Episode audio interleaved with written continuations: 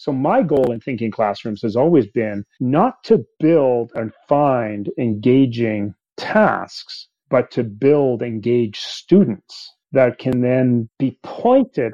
And then you point those engaged students you're listening to an interview with an influencer who has made a big impact on how we lead our lessons and more importantly, how we structure our math classrooms. That's right. Today we'll be spending some time with the man building thinking classrooms all over the world, Dr. Peter Liljedahl. In this Math Moment interview, we begin with Peter's story that led him down the road to teaching secondary mathematics before shifting his focus to work with pre-service math teachers at Simon Fraser University in British Columbia and engaging in research that is getting students standing and thinking in their math classes. This is episode number 21, The Thinking Classroom, an interview with Dr. Peter Liljedahl. Get ready to stand up, join your visible random grouping, and head over to the vertical non-permanent surface. It's time to do some thinking. Start the intro music.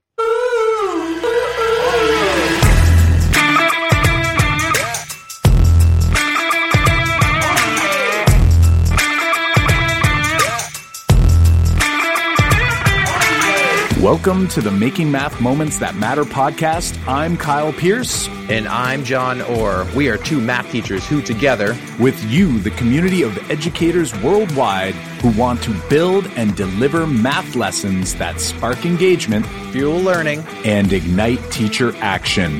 Well, I know I'm ready to go. How about you, John? For sure. We want to welcome Dr. Peter Liljedahl, Professor of Mathematics Education at Simon Fraser University, who has been researching ways to get students to become resilient problem solvers through ideas such as using vertical non-permanent surfaces, visible random groupings, selecting tasks with evolving complexity, and much more. Well, it's now the time to put that phone in your pocket and listen to Peter give us some great insights. Hey there, Peter. How are you doing on this stormy day? Well, here in Ontario, anyway. How are you doing today? I'm doing great. I just got back from South Africa yesterday, so today's been more of a home day, taking care of business around the house and catching up on email.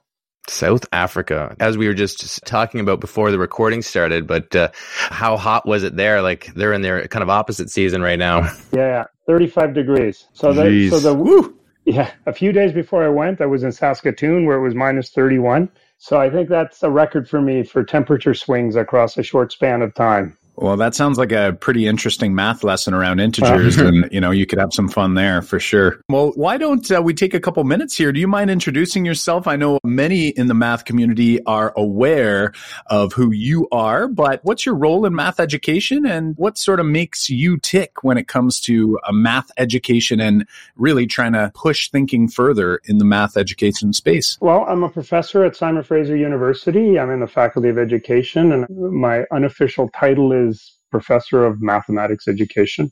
I would say that I kind of specialize in teaching and learning, meaning that most of my research and most of my own personal interests and curiosities lie within the ideas of teaching as informed by trying to motivate better learning in students. And I'm a former high school math teacher, so my roots are in the classroom, and I think that has greatly informed my interest. Oh, I can only yeah, imagine. Like, you know, that sparks my interest right now, that kind of journey from high school math teacher to professor or professor back to high school. Can you maybe fill us in on your, say, math journey, even like, even thinking back to when you were young? Like, what did that path look like for you? Okay, so people may have noticed that my last name is not a typical Canadian last name. I was born in Sweden and we immigrated to Canada when I was eight years old. And when we did that, the only thing that I could really take with me was mathematics. So I was pretty good at math in Sweden, but when I moved to Canada and entered grade three, that was really the only place I could gain any footing. So I put a lot of energy there. And so math became something, and you know, this idea of math as a universal language, I guess, is is true in this regard. So yeah, math was always something that I was good at, I was interested in, I excelled at, I sometimes accelerated at went through high school, did very well in high school, and off to university.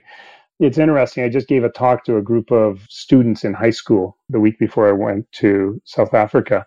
And I was saying that when I graduated high school, my plan was simple. My plan was simple. I was going to go to UBC, University of British Columbia. I was going to get a degree in mathematics and I was going to become a mathematician, whatever that meant. I had no clue what that meant, but that was, and I, yeah, I still well, don't. You know, and it's, I think this is one of the things that grade 12 students are often faced with when math is what they're good at. Like, what are you going to do with that? Partway through my math degree, and I took a long time to get my undergraduate degree. I was, I was dabbling in sport at the time as well.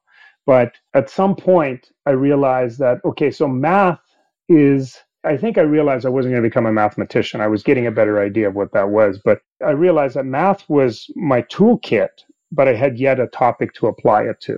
So I started shifting into courses in computing science. I picked up a minor in computing science, thinking that that would be the direction I would go in because that was a nice place to apply mathematics. I kind of realized that I liked programming a little bit too much, like obsessively too much. I, was thinking that that was maybe not a healthy lifestyle choice. Were you actually coding or just playing the games? Because you know, I, will take I one a little more than the I other, right? And I was being a little bit of a perfectionist with it. And even when I had the code working exactly the way I wanted, I wanted to be more compact and more efficient. And you know, back then memory was expensive and so on. So it was about trying to make efficiencies, which appealed to my, I guess, the aesthetics of mathematics. There had been a number of circumstances by which I had had some encounters with teaching mathematics during this time. One of which was I'd been walking through the concourse at SFU. I had switched to SFU, by the way. So I finished my undergraduate degree at, S- at Simon Fraser University, where I'm now a professor. But I was walking through the concourse and they had this one of the bulletin boards is like, come be a TA in mathematics and calculus. And it had the little strips of paper that you could tear off so I pulled that off. I made a call, I got an appointment. It was to be a TA at the university in the math department. I remember I showed up for the meeting, and the person interviewing me was a woman by the name of Tasoula Berggren, who is now the consular general for Cyprus in Canada. But she's a Cypriot, and she was a mathematician, and her husband was a mathematician in the math department. I remember I showed up for the meeting. She says, Tell me a few things about yourself. And I did. And she says, You know, we don't normally hire undergraduates. This ad was for graduate students. And I said, Oh, wow. Okay. Well, thank you for your time. And she goes, No, no, no. Tell me a little bit more about yourself. One of the things I told her about was the fact that I was spending significant amount of time at that part of my life in training camps in various places in the world. And there was a lot of high school students in these training camps. And I kind of always became the unofficial camp tutor, helping students with math and physics and things like that. And this seemed to appeal to her. So she hired me and I became a TA. So I was finishing up my undergraduate degree, and one of the people I'd gotten to know during that time, a guy by the name of Grant, said, Hey, you should apply for the teacher education program. And I thought, Yeah, that's a nice fallback position.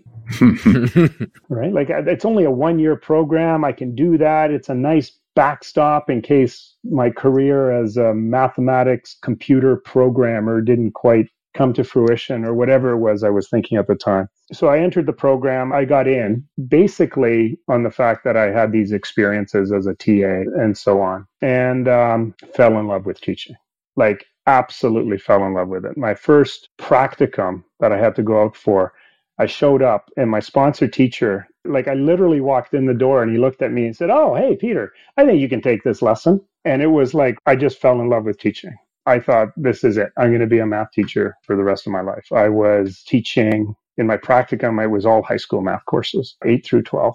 A lot of grade 12, calculus. He actually created a calculus course for me to teach with no supervision. Like it was kind of the Wild West. Anyway, and then I ended up getting a position in that same school. So I was a high school math teacher. While I had been finishing off my math degrees, there was a number of mathematicians in the faculty who kept asking me to do a master's degree in math. And I'm like, are you kidding me? There's who would ever want to get a master's degree? Like, no thank you. Like if like if you give me things to solve and problems to solve, fine. But this idea of self-initiated research questions and like that is just craziness. There's no way I would do a master's. About three or four years into my teaching, this brochure ended up in my mailbox at school for a master's program at SFU in math education.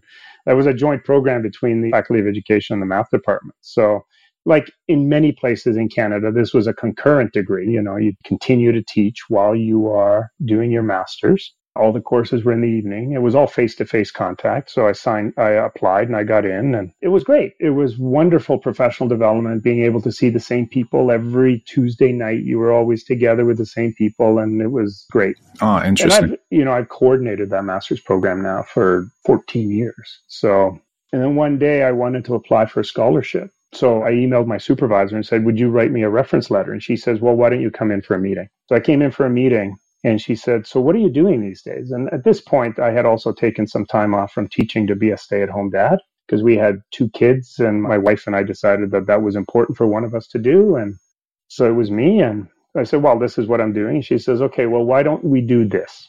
I will give you a reference letter for the scholarship application, but why don't you transfer to the PhD program and come and work for me as a TA?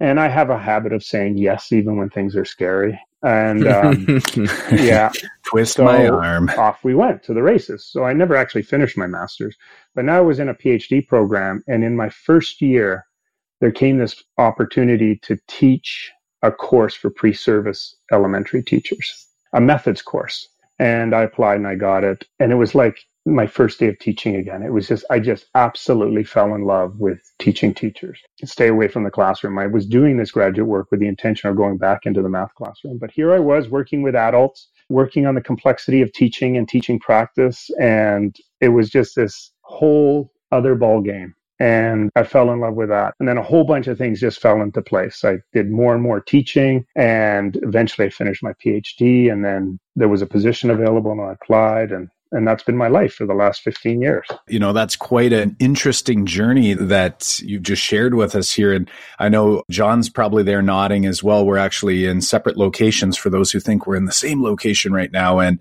you know, your story sounds similar to John's, where he was kind of going that computer science route. I also, I actually started with a major in computer science and then I went to a double major and then eventually went down to a minor in the computer science and just focused on the math. So kind of uh, interesting how those stories align. Now, I'm wondering so it's really interesting. You've taken some time to stay at home and help raise your two children, which I think is such an awesome thing. And I'm sure an experience that you'll always cherish having that opportunity. I'm wondering, like, before you decided to do that and you were in the classroom, and then all of a sudden you come out, I'm assuming a handful of years later, and now you're in the pre service. I'm wondering, do you have any thoughts on like what did teaching look like, sound like to you? And and maybe you might even want to go back to like what did math class look like, sound like to you? We always ask for our guests to share their memorable math moments. So this might have been when you were younger, it could have been maybe in Sweden, or maybe it was when you came over in Canada, but then also thinking about like when you were as a teacher in the classroom, were some of these ideas that you've been doing research around in these past handful of years, you know, was that what your class looked like, sounded like, or was this sort of an evolution over time? So I know lots of questions sort of loaded in there, but you know, you've got me definitely very curious. You know, my memories of math in Sweden were like we would literally sit like I only did grade one in Sweden, but there was days where we worked in these notebooks that were graph paper and we would open a page and the first page, every cell on the graph paper was filled with the number one. And we just spent like an hour writing the number one over and over and over again. And then the next day we would turn the page and we would do number two. yeah, well, How are you yeah, writing the were number they, one now, though? Yeah. They're like dashed Yeah. lines you had to trace. Yeah.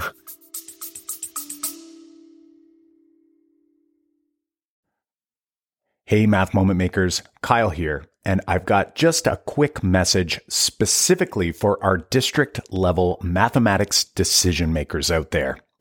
Do you feel like you're spinning your wheels when making district level goals for mathematics programming from kindergarten through grade 12? Setting new goals each year only to find little to no real shift in pedagogical practice or educator content knowledge across the district as a whole? Take a moment to book a short call with our team so we can learn more about your specific district and educator learning needs in mathematics so we can assist you in taking the first step of many in the right direction. Visit makemathmoments.com forward slash district to book a web call with our team today. We have a limited number of spots for districts just like yours, so don't wait head to makemathmoments.com forward slash district and grab a spot in our calendar now. And, you know, and then there was a whole bunch of addition things. I do remember as a child figuring out what multiplication was and how it worked on my own. And that has a lot to do with the language around multiplication in Swedish that sort of makes itself obvious what it's meant to do. When I came to Canada, it was. Do you mind elaborating on that? I'm actually kind of curious. Is it like a group of sort of language or? Oh, well, the language kind of says if you go three times four, it basically says three repeated four times. Like that's the language of multiplication. I'm going to put you on the spot here. Can you speak? Can you speak Swedish? Yeah, yeah. I would love to hear it. I can say in Swedish. Yeah, yeah, I'm fluent. So it's tre gånger fyra.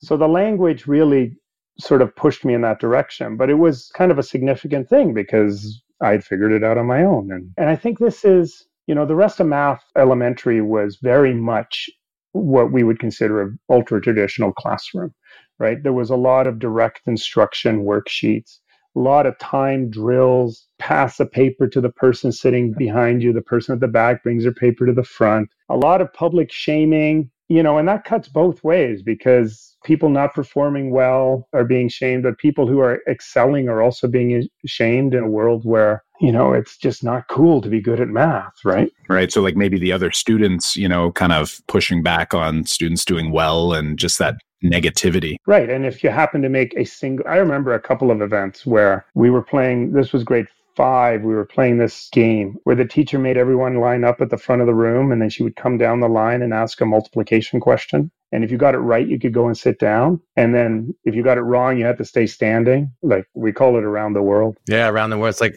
around it's almost like opposite yeah, around the world. We hear we still hear about right. it sometimes. Oh, you know, yeah. like it was. I have a lot of judgment about that. But nonetheless, I remember this one time the teacher asked me a question. I answered it. I answered it correctly. She said wrong and kept moving. And like just the teasing that came with that when the person who always gets it right all of a sudden got it wrong and it was almost worse than the person who gets it wrong all the time right? I always remember as well you know in those types of scenarios not necessarily the exact you know around the world but just having to participate even though i was one of those kids that sort of was lucky enough to kind of be able to sort of see some patterns and uh, you know i could figure out the answer. I didn't really understand in in all cases but i remember feeling very anxious just because it was like a performance. You know, it was like, am I well enough rehearsed to be able to open my mouth? And math class wasn't really a social endeavor. You know, it wasn't a collaborative endeavor back then either. So, very similar memory for me as well. You know, and I think this is true of a lot of kids who excel at mathematics. I saw the patterns in between I saw the patterns despite the teaching that I was being exposed to. And I started to find the efficiencies and so on and so forth. And then off to high school, which was grade eight for us. And I ended up having a situation where I had the same high school math teacher for grade eight, nine, and 10. And she didn't really know what to do with me. So she just gave me the next year's textbook. Right. So I kind of sat at the desk and tried to figure out the patterns on my own you know, the last thing I was going to do was actually read the textbook. It was, it was like just trying to spot the patterns and and so on and so forth. And you know, she was a traditional lecturer, stood at the overhead projector and lectured. And for the most part, I didn't participate in that because I was trying to noodle my way through a grade ten textbook and so on like these stories are you know i think there's a lot of these same stories from many people going through math are these stories that are kind of fueled you to do the research and the work that you're doing now? Or is that a different kind of origin story? No no no but i think that's a good question. What's fueled me to do the work right now is the realization that i'm one of the few who can do that right? Like i was one of the 20% of kids who are going to survive math and excel at math despite what happens to them and not so it's like you either are a math person or not and it's like in that system that yeah. is the reality but maybe it doesn't have to actually be that way right and i don't believe it has to be that way but it was that realization that and i think that realization came when i was teaching when i started teaching high school that it was you know, like me saying it more clearly isn't going to get this done. Now, how long did it take you to figure that out? Because I feel like, especially secondary teachers, and I know elementary, there's a variety of different background stories. You know, some elementary teachers got in because they love teaching math. Others, it's like, no, I got in because I just love working with kids and maybe math wasn't my thing. But for secondary teachers, did you find that challenging to work with a group of students and students who are very, you know, they come into our classroom in secondary with a very sort of their minds are made up on whether they like math, like whether I'm quote unquote a math person or not. And when folks like yourself, and it sounds very similar to my experience, and it sounds like John as well, you know, we walk in and we sort of, it's like we don't know what it's like to be on the other side where maybe it isn't so, you know, some of those patterns aren't obvious, or maybe some people haven't been able to, let's memorize, you know, the steps and procedures or whatever. Like, what was that like for you walking into that secondary math classroom in order to be able to, I guess, empathize for the different variety of students at their different levels in the classroom? So I was kind of privileged to work at a school. We had this ethos at the school as a math staff that everyone is going to go all the way in math.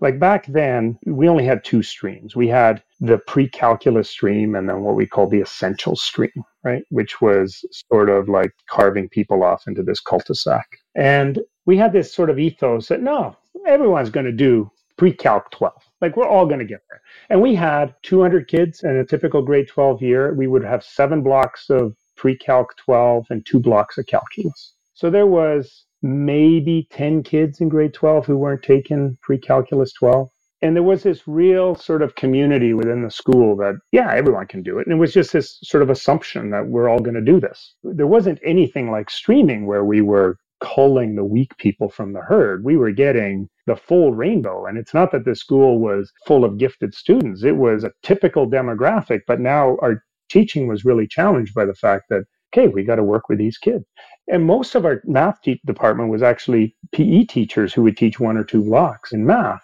And then there was a couple. That's an of, extra challenge for sure. Well, yes and no. We had some people who were very good math teachers and some people who actually instilled a lot of self confidence in kids, which I think made our job easier when they would get up to grade 12 and so on. And like as a beginning teacher, I was stand and deliver. You know, I had great board work and I had some good humor, and my lecturing style was entertaining, I would say. There was certainly group activity that would happen from time to time, but I always taught from a conceptual perspective. I never bought into the mnemonics or the memorize this. It was always conceptual. So, for example, one of the things I sent you an email was this unit circle superimposed on graph paper. So this was something I started using in grade when I was teaching trig in grade 12 was we stopped using calculators for trig and we started using this piece of paper. And this piece of paper scaled the way it is and I would have stacks of this on my desk, and the kids would do all their calculations using this. So if I asked them to figure out what the sine of 80 degrees was, knowing what that sine is positive in certain quadrants and so on, they would, and that sine is the y coordinate, they would be able to pull the y coordinate off of this for at 80 degrees. And conversely, if I asked them to solve cosine theta equals 0.6, they could use this graph with the superimposed circle on it to actually estimate what the angles were to within pretty accurate, like to within half a degree. And I never had kids asking me if was this an inverse sine or should it be sine? Right, right. Yeah, it was like they could see it. It was obvious, right, when they see it conceptually, right? Yeah, right. And tangent was the slope, and it was completely conceptual. And they would work on these papers, and when it was so marked up that they couldn't, all they needed was a ruler and a pencil. And when it was all marked up to the point where they couldn't work it anymore, they'd throw it in the recycling and grab another sheet. And it, very conceptual this way. And and not all my peers were doing this. They were teaching cast and and standard position angle. So I always had a very conceptual approach. And I think getting back to your earlier question, the breakthrough moment for me was I was teaching this non-AP calculus course. I really liked that course. It was an important course for me to teach because I didn't think that the AP kids were the ones who actually needed a jump on calculus. It was the next level of kids who needed to have sort of a, an inoculation into calculus, we could say. And I remember we were about halfway through the year and it was an early morning course. Like it was a off calendar course. So it was before school started. And they needed to differentiate an exponential function. And we had done implicit differentiation in trig, and we had done inverse operations. So this was technically doable. And I remember I came in and I put up the question on the board and I said, figure out how to do this. Talk amongst yourselves. And they just sat there and stared at me and they wouldn't move. Like, and it was like dead air, right? Like, in dead air in a classroom just drags on forever. They're just waiting for you to yeah. show them how to do it. And I'm realizing in this moment, holy cow, I've just been spoon feeding these kids. They don't know I'm sure they can do it. They just don't know that they can do it. So I stared at them in like 30 seconds of dead air. And I finally just said, I have to go do some photocopying. And I left the room. and I, and I, was, I was teaching in a portable. So I actually stood out in the parking lot and watched through the window. And nobody moved and nobody talked. And I stood out there for 15 minutes and I walked back in and I said, Does anyone have anything to say? And they all just stared at me. And I just said, I got to go check the photocopying. And I left again. and and I stood out in the parking lot for another 10 minutes. And I came back in and I said, anything? And they just stared at me and I said, class dismissed. And their jaws just dropped and off they went. And then the next morning when they came in, or it was two days later, they came in for class. All the boards were clear. The same question was written up on the front of the board. And I said, figure out how to do this, talk to each other. I got to go do some photocopying.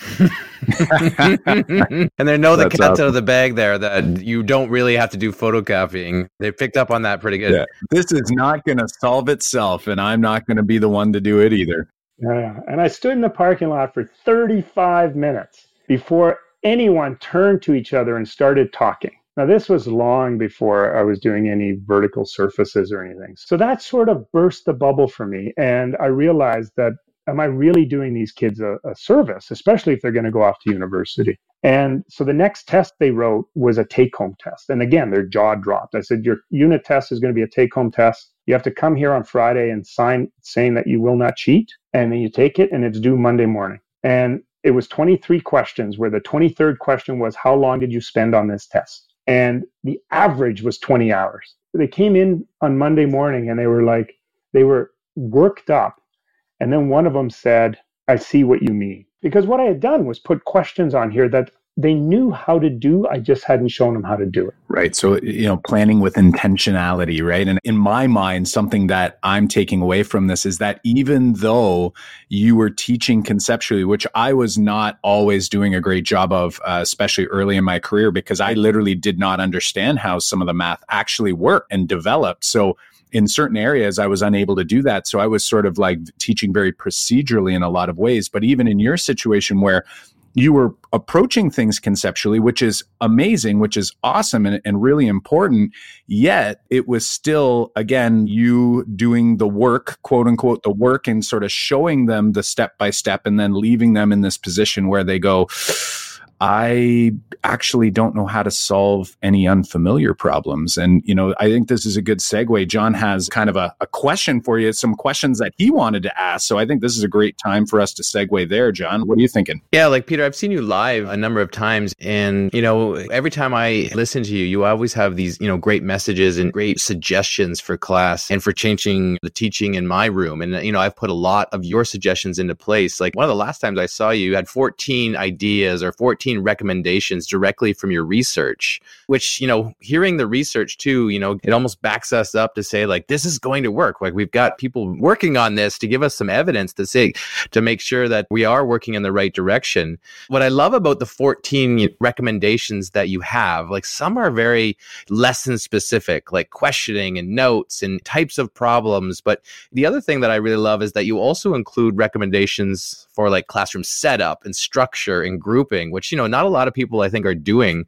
But I wonder if you could elaborate a little bit about one of the 14s. Like you could even start with like if there's like a number one or even like maybe the one you think is the most important. Okay. So before I do that, I'll just say this. One of the things that motivated me to do that research was the realization that the institutionally normative structures of school were probably holding our kids back. And the other thing I realized was all these years we've been doing professional development where we're trying to change the teacher so the teacher can change the experience for the kids. The problem I realized was that the kids are the biggest stakeholders in this. And early efforts I was doing in professional development to try to change these norms was always through the teacher. And all of the results were sort of indicating, yeah, well, if the teacher's already doing problem solving, then this works. And if they're not, then it doesn't work. And the kids had a lot more to say about what was going to work in the classroom than what the teacher was doing. So part of this research was informed by trying to change the norms, and the other part through the realization that we really got to create a new norm for the kids early on. And this is where the vertical surfaces and the random groups and the rich tasks came in. That first wheel has those three things and they come very powerfully together. And what they do is it creates a radically different normal for the kids so that the kids can be different. And that kind of creates momentum. So, yeah, the teacher has to do things different. What it does is it changes the kids and it changes the kids and their experience in the room so quickly and so radically that now the teacher can start to do the work of changing their practice. Does that make sense? No, absolutely it does. And, you know, it's interesting to me because even just highlighting, you know, the vertical non permanent surfaces, visible random grouping, and then the idea of problem solving. I know some of these pieces are in these 14 recommendations that you have. I'm wondering, can you help for someone who's listening going, like, what is a vertical non permanent surface? I mean, I really, if we think about what each word means, I think people would be able to figure it out, but it just sounds kind of scary. Like, what does that mean to you? And maybe, I don't know, is there there a specific reason why you use that language over maybe something else?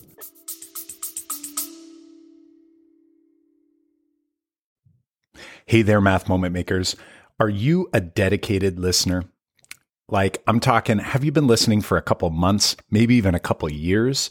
Well, if you haven't taken a moment to leave us a rating and review on your favorite podcast platform, it would mean so much to us. It'll take you under one minute uh, so that you can help more educators see and experience the Making Math Moments That Matter podcast. Uh, do us this huge solid. Uh, we thank you from the bottom of our hearts. And uh, here is today's episode.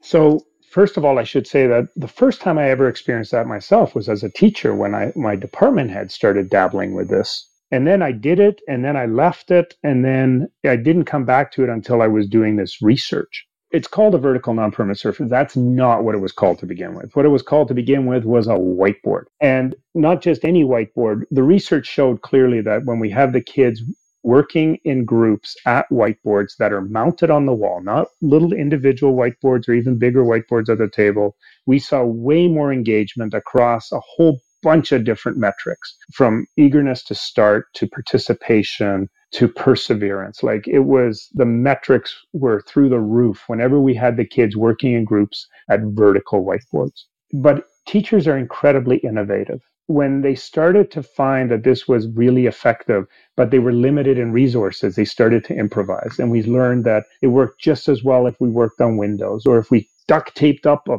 shower curtain or stapled a vinyl picnic table cover onto our bulletin board or if we stood our tables up on end or if we wrote on the side of a file cabinet. Now, is there a difference between a blackboard? Like, was there anything there? I've always made the assumption in my mind, maybe it's just an assumption, or maybe I've heard something a couple years ago when I've seen you speak a few times.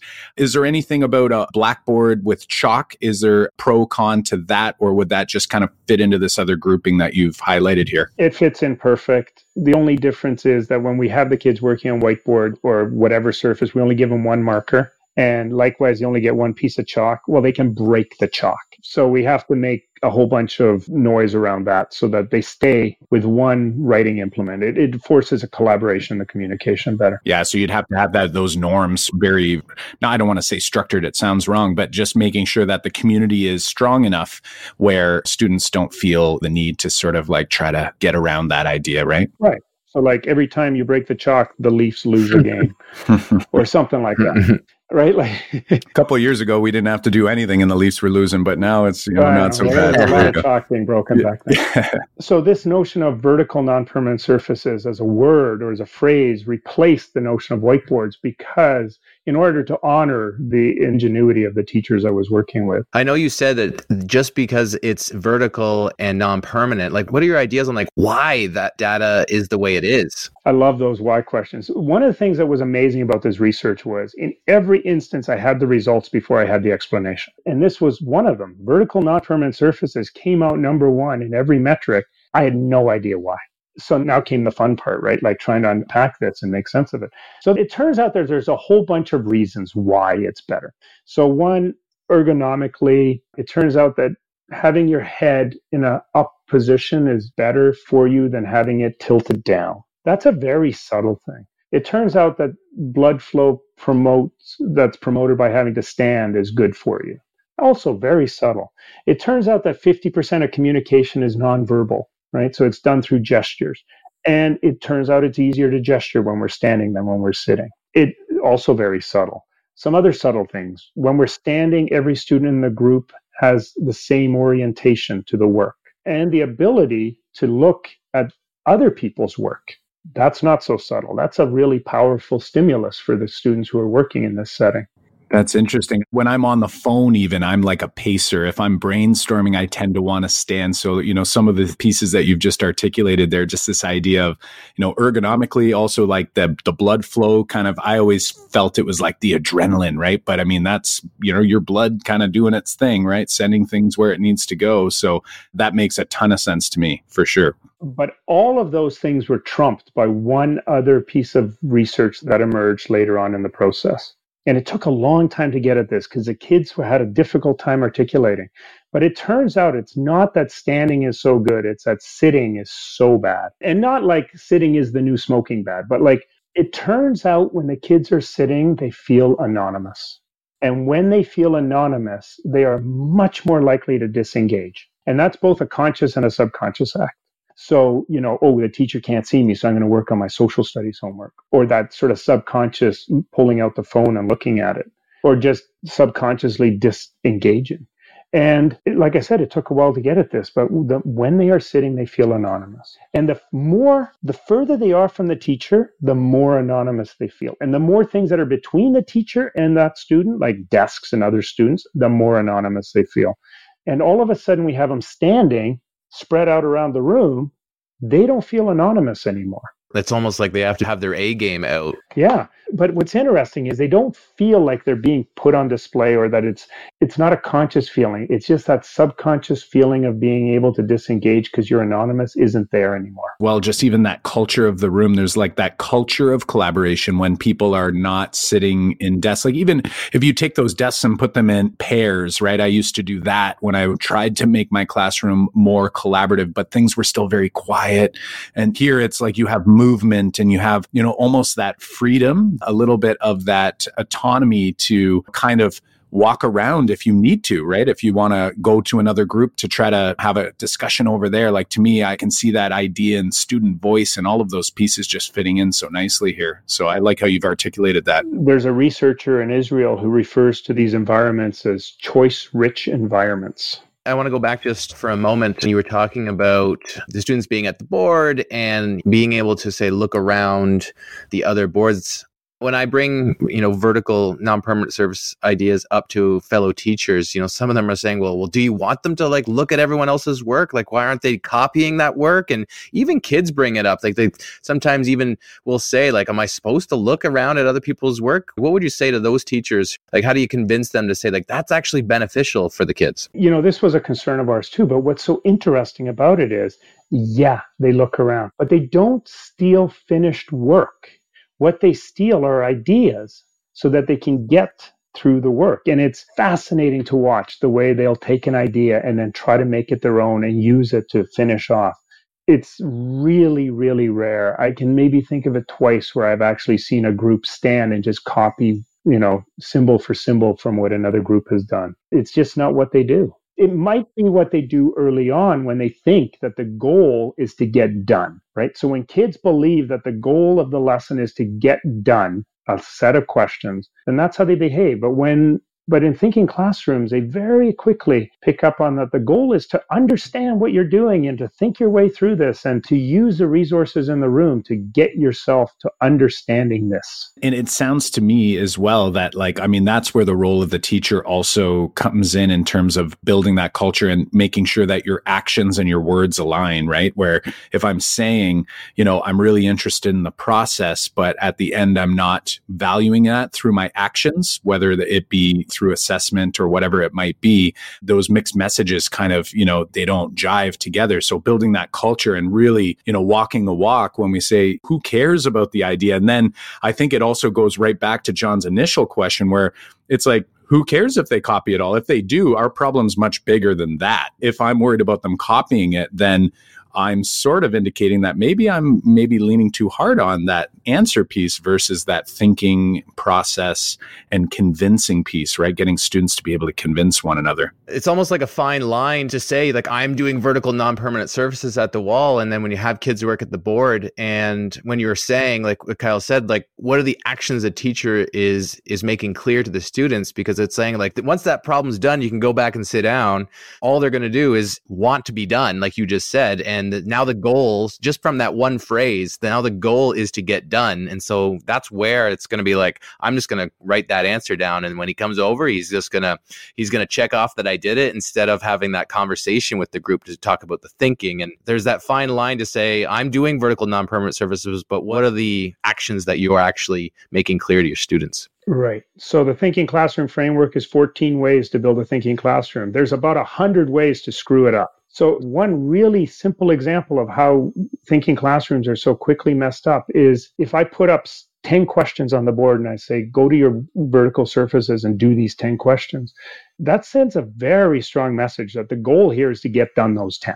And now, whatever collaboration you may have fostered within the room and whatever you have built around meaning making, it goes out the window because now the goal is to get done. And the strong member of the group is going to grab the marker and off they go.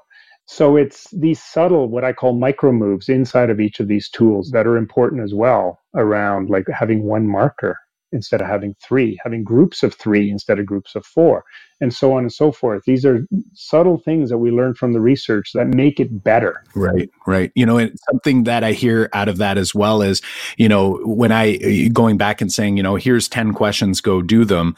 It, it, Jon and I, and as, as you know, we talk a lot about curiosity and, you know, really there are so many different ways to build curiosity into your classroom. And something I always really respect about your work is the, the tasks that you select. And, you know, I, I don't want to go uh, as far as to say that you know every ta- like it's really tough to define a rich task because it's really what you do with it but the tasks that you uh, provide up on your website and in your workshops that i've had the pleasure of attending what i notice is that sometimes it's not even you know it's not how the the task is presented. Sometimes people get tricked and think you know that what makes uh, students curious is about how the how the question is presented let's say using a video or something along those lines. But what i notice about your task is that many times you know you you tell them like a story like you you you say it and then it doesn't necessarily seem curious at first, but as soon as you try one, like you just think about it just for a moment,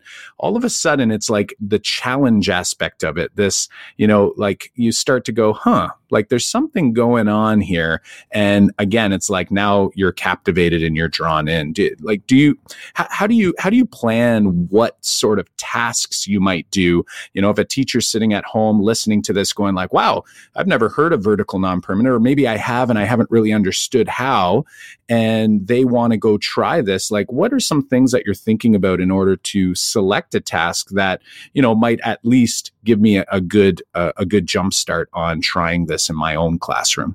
So, well, there's two types of tasks that live in the thinking classroom. The one is what I call a rich task. Those are vital at the beginning part. And those are the ones we do in the workshops because coming in and doing a really exciting long division problem with a group of teachers isn't really going to convey the message.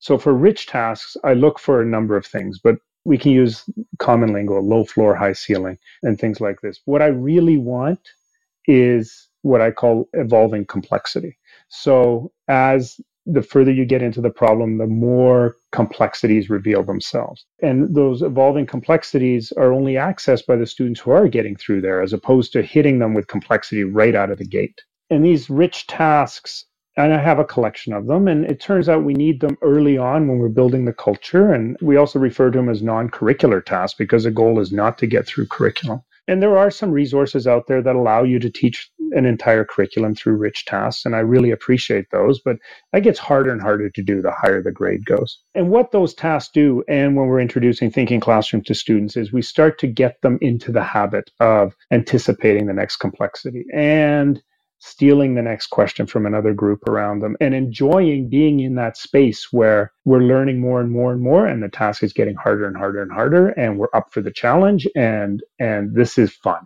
and I'm really enjoying doing the thinking and the learning and the meaning making. Like that's the culture we're trying to build. And at the same time, that it's a safe space. It's collaborative. There's lots of visuals around the room and other groups working. There isn't anyone focused on me. There's it's a safe space to make mistakes because I can erase it because it's a non-permanent surface. So it becomes a safe environment to start to forge ahead into this space. And then we slide into what I call the more curricular based tasks, which really are just tasks that we normally do with our classroom. So coming in and asking our students to factor a trinomial without me having taught them how to do it. And then when they figure that one out, they get the next one, which is harder. And then the next one, which is harder yet, and the next one, which is harder yet, and so on and so forth. And everything is the same about this experience as with a rich task, except what I'm doing now is I'm sort of hitting the curriculum head on, but it still has all those pieces. It has an evolving complexity as the coefficients change and the signs on the coefficients change.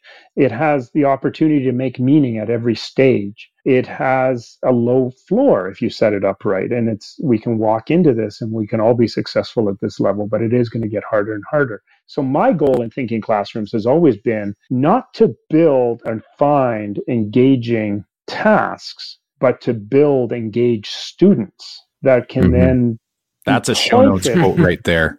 Yeah.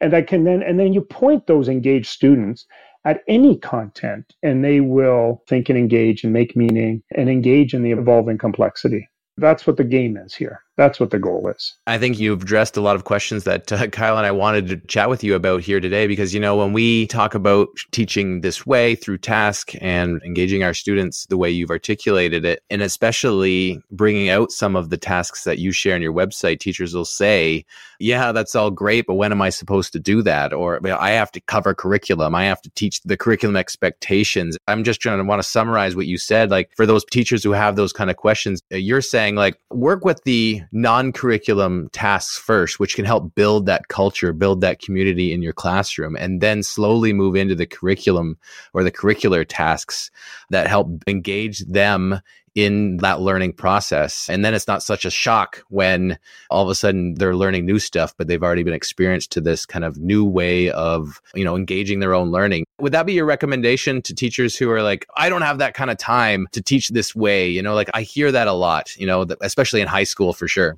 I hear it a lot too.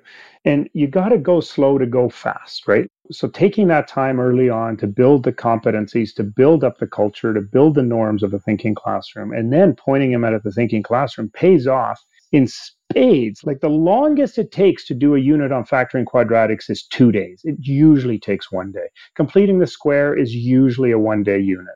Logarithms, we've gone through and as well, that one takes two days, usually, sometimes three like we're tearing through content when once we get the students thinking. When students are not thinking everything we teach is difficult. Right. Yeah because because they don't understand anything right? Like because no learning is actually happening right? And you're just spinning tires. We got to cut the content into bite-sized pieces and pre-chew it mm-hmm. for them right. right? You know it's interesting because i'm sitting here and there's lots of head nodding. I, this is the one time that i wish that there was video on podcast because i'm like sitting here you know and you can't see my acknowledgement and my agreements going on. But you know a few things even going back to this non-curricular first idea to build that culture, it reminds me a lot of what Jon and I tend to suggest for teachers who haven't used like a notice and wonder in their classroom. Like we're big on with curiosity. We like to push this idea of noticing and wondering and really getting kids to, again, think, but in a very non threatening way. And early on, you know, like day one of the course, we sort of say the same thing, which is let's just build the culture. Like we've got to do, and this is an investment. But then the other piece that I'm hearing from you as well is, you know, this idea of these non curricular tasks might set off a red flag for a teacher. But at the end of the day, in most curriculums, like it, whether it's a Common Core or here in Ontario, where Jon and I are from, like we have the process expectations, which when you look at those, those are the curriculum. And same with these mathematical practices for Common Core. And, and I'm sure in many other curriculums around, like it's not all content based. And yet a lot of us sometimes just get hung up on that. And like you're saying, by building that culture, we get that huge payoff later where now we get to focus on teaching like where it matters instead of teaching all the surface stuff, eh, where the kids are kind of like peeling that stuff away really fast as they gain more confidence and sort of like engage in this sort of culture in the classroom. I had a master's student named Maria Kirchhoff. She did her master's thesis on where the context was a thinking classroom in a grade 10 curriculum in British Columbia. And in BC, grade 10 is still a common curriculum. So we have almost all the kids together in a grade 10 class. So 18 days. So she, for four weeks straight, all she did was rich tasks. So none of this, let's point them at core content, just rich tasks. She picked eight, and it was, there was a couple of holidays in there. So it ended up being 18 school days. So she did 18 rich tasks in 18 days, and she tracked a student to see how much math they bumped into during those 18 days. And by math, I mean both curricular math and what we call the competencies, which is like your processes. And in 18 days, she bumped into every grade 10 learning outcome except for two, a whole bunch from grade 11 and grade 12, a whole bunch from grade 9, 8, 7 down to 6, and hit pretty much all of the competencies. So it was like, if we could just do rich tasks, and I really firmly believe in that, I would love to be able to do just rich tasks, but my goal is to make every task rich. Like what determines whether a task is rich has a lot more to do with the disposition of the student than it does and the environment in which it's done than it does the actual task. So that's what I've been working on. That's awesome. And, you know, I love how you use the term bumped into because I find ourselves saying very similar things when we're promoting this idea of, you know, trying to ununitize or unsilo or desilo all of the curriculum and sort of mix it up a little bit in order to promote more thinking and more problem solving, those resilient problem solvers. So it's great to hear that echoed in that description there. Peter, we know you are a busy man and we don't want to take up too much of your time, but we have maybe just two more questions here. One that we're probably going to be trying to ask all of our guests near the end of the episodes, which is just to give you a little background. In my class, I start each semester and end each semester with asking my students to complete a phrase, which is math is like, and then I just leave the dot, dot, dot. And their job is to kind of complete that sentence. Uh, like, what is it like? And then explain why they say that. And what is helpful for me it gets everything out into the open on the first day of class like where they're coming from some of the ideas that they bring with them what are their thoughts on math? We have a good discussion about that to start setting our mindset. And then we end the semester like we just ended our semester our time of this recording and so i always bring it back to see if if anybody has changed after being in my class for a semester. So we want to pose that to you like what is math like to you? So if i said math is like and then dot dot dot what would you say Okay, before I answer that question, I have to tell you something that I do in my teaching. When I teach the undergraduates, the pre service teachers, I always ask them four questions. I ask it to them on the first day, I ask it to them on the last day, and I ask it to them on a day in the middle. And the four questions are What is mathematics? What does it mean to teach mathematics? What does it mean to learn mathematics? And did Peter teach today? And those are the four questions that get asked. And I've actually written research papers on the results of that research and how their views and their beliefs change over time. So if you want to ask me what mathematics is, I'm going to say mathematics is a verb. And I can come at that from lots of different perspectives, but mathematics is also a noun. And I think many of the problems that we're faced with in math education today lives in the tension between math as a noun and math as a verb. Is math the stuff that we have to learn, or is it the doing. And curricula across Canada are more and more moving into the math as a verb. And yet, our external assessments is a lot about math as now. So that's the tension we live in. So for me, the content of a curriculum is just the context. The processes or the competencies are the content. That to me is very powerful. I love those four questions as well. Just thinking about that, and I'm picturing especially question number four you know, if someone comes into your class, pre service teacher, and you don't say nearly as much as what I'm used to a teacher saying, I might have very different perspective on whether you taught anything that day or not. And then by the end, I'm certain that that would change quite dramatically. Peter, one more here. And I just want to let you know we have a huge Google Doc here of questions and how silly of us to think that we were going to be able to dive into all 14 I think we got through two. of those recommendations. Yeah. We just, yeah, we got through too. So I'm hoping maybe sometime in the future we'll be able to invite you back on and dive into some of these others uh, more deeply. But before we let you go, what are you working on right now? Like, what's keeping you curious in the teacher education space right now? Is there anything? Maybe it's content focused, maybe it's a verb, or maybe it's a noun. What's on your mind currently? Well, right now I'm writing up the book, Building Thinking Classrooms. So that's keeping me busy and curious. I'm doing some research on tensions that teachers experience. One of my doctoral students is doing her thesis on that.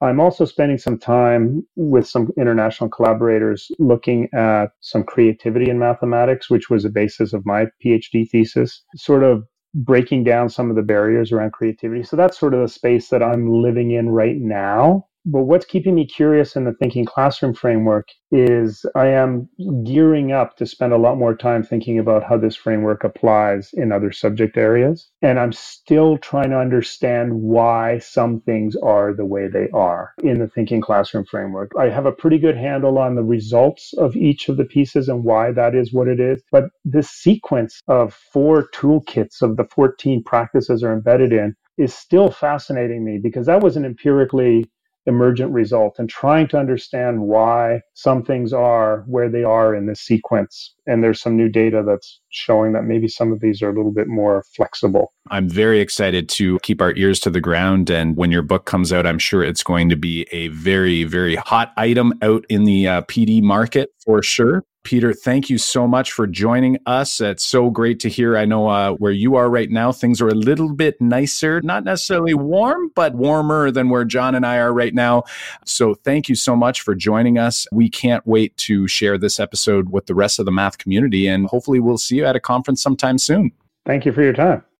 Wow. Thanks so much, Peter, for joining us on the Making Math Moments That Matter podcast. You dropped a bunch of math PD knowledge bombs on us during that interview. The biggest takeaway for me was how Peter suggested that teachers may want to consider starting with problems that are non curricular in nature in order to build that culture of thinking in the classroom prior to building in the curricular focused tasks. It just goes to show how important building that culture in our classroom is, and it is an investment investment that's going to reap huge rewards in the long run. Something for us all to keep front of mind. How about you, Jon? What resonated with you? Yeah, there was a ton of things, but my biggest takeaway was how he said that there are 14 recommendations for the work that he's doing with the thinking classroom and 100 ways to wreck it.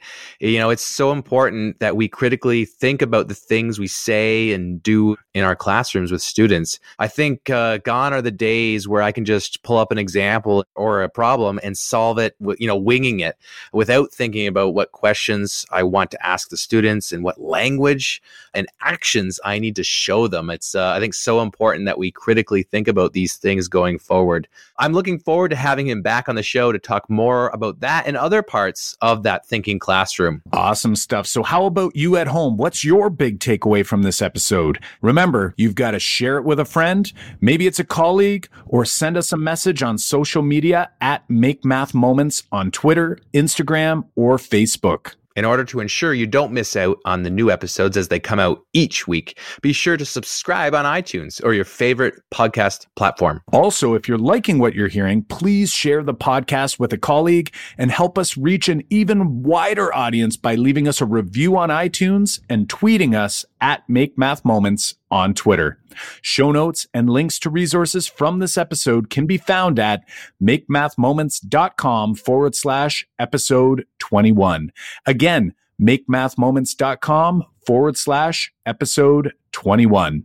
Well, until next time, I'm Kyle Pearce. And I'm Jon Orr. High fives for us. And high fives for you.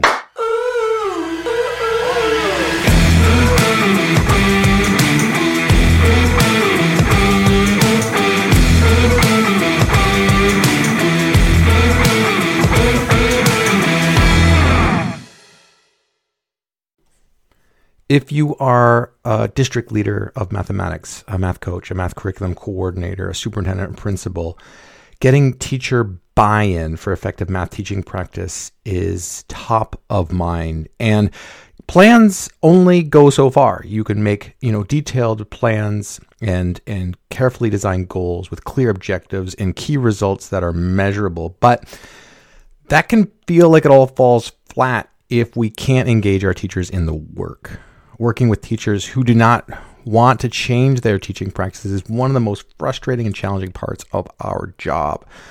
How do I help teachers engage in effective teaching practices when they keep pushing us away? If you can't reach the tipping point in mass adoption of effective mathematics teaching strategies, then it's it's likely we won't see student improvement in mathematics. We have a free training, uh, an accompanying workbook for leaders of mathematics like you. Uh, the, math, the Make Math Moments team, myself, Jon, and Kyle walk you through our four stage process uh, we use with district partners to create clear, measurable, sustainable PD action plans, but more specifically on how to also get teacher buy in so that it drives student engagement. So, step one register for this free training, get your planning workbook. Um, and then watch the training. Schedule some time on your calendar so you can watch it and go through the workbook after completing that workbook, you're going to have a clear, measurable vision, action plan for mathematics to get more teacher buy in, but also be able to hit your goals for the 2024 2025 school year. So head on over to uh, makemathmoments.com forward slash four stages to start this free training.